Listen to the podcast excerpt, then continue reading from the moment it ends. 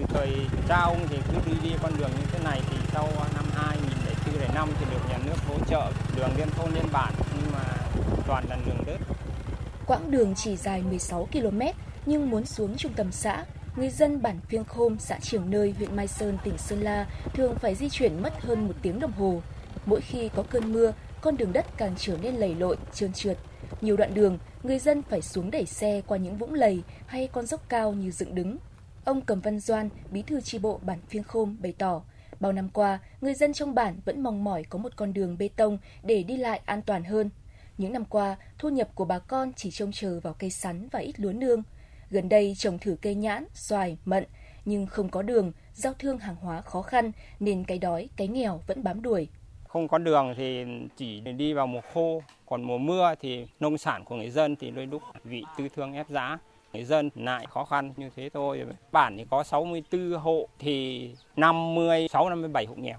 Nhất là những ngày mưa to thì ốm đau cần đến khám chữa bệnh thì rất là bất cập. Lương đầy đội đi thế là khó khăn, không an toàn cho người bệnh.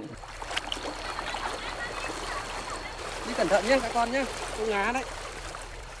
Cách trung tâm xã Trường Nơi chừng 10 km, người dân bản Hủy Sàng không chỉ đi đường đất mà còn phải qua một con suối rộng, có đoạn ngập sâu đến nửa người.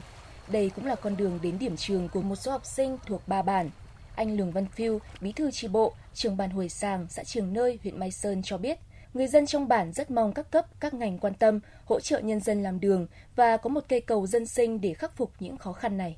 Ờ, nước không cạn thì mình phải khênh xe, đáy đòn thì mình chuyên vào bánh trước, bánh sau để bốn người mới khênh được cái xe máy đi qua. Nông sản thì để trở về bán trung tâm xã thì rất khó bởi vì xe máy còn không đi được, bảo ờ, đi ô tô nữa thì nó khó khăn thì mong đảng nhà nước ta quan tâm. Vậy. Viên Khôm và Hủy Sàng mới chỉ là hai trong số 13 bản còn phải đi lại bằng đường đất của Trường Nơi. Là xã vùng đặc biệt khó khăn của huyện Mai Sơn, Trường Nơi có trên 1.100 hộ thì có tới 75% thuộc diện hộ nghèo, đời sống của bà con còn nhiều thiếu thốn. Ông Lường Văn Lập, Phó Chủ tịch Ủy ban nhân dân xã Trường Nơi cho biết, việc đầu tư xây dựng đường giao thông cần nguồn kinh phí lớn, trong khi nguồn lực đầu tư từ các ngân sách chưa đáp ứng nhu cầu thực tế và khả năng huy động nguồn vốn xã hội hóa cũng rất khó khăn mùa mưa lũ chưa có nguồn để đầu tư vào sửa chữa các công trình giao thông thì ủy ban nhân xã đã chỉ đạo các bản huy động nhân dân bà con trong bản bỏ công này để mà sửa chữa đường để đi lại cho dễ dàng hơn. Xã Trường Nơi thì mong muốn là cấp trên quan tâm hơn nữa xã Trường Nơi à, có các tuyến đường đến với các bản. Được biết, chính quyền huyện Mai Sơn hiện cũng đang cân đối các nguồn lực để có lộ trình đầu tư xây dựng các công trình thiết yếu, giúp trường nơi nói riêng và các xã trên địa bàn nói chung có thêm điều kiện để thúc đẩy kinh tế xã hội phát triển. Bà Tòng Thị Trung, Phó trưởng phòng Tài chính Kế hoạch huyện Mai Sơn, tỉnh Sơn La nói.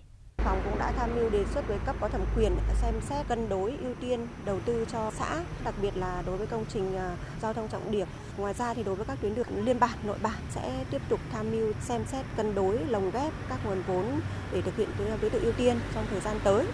Thế còn à, đối với à, chủ trương doanh nghiệp chung tay cùng cấp ủy, chính quyền à, giúp đỡ các xã vùng ba vươn lên thoát nghèo, đánh giá những thuận lợi, khó khăn và đề xuất kiến nghị cái phương án khâu nối với các doanh nghiệp hợp tác xã để hỗ trợ cho nhân dân.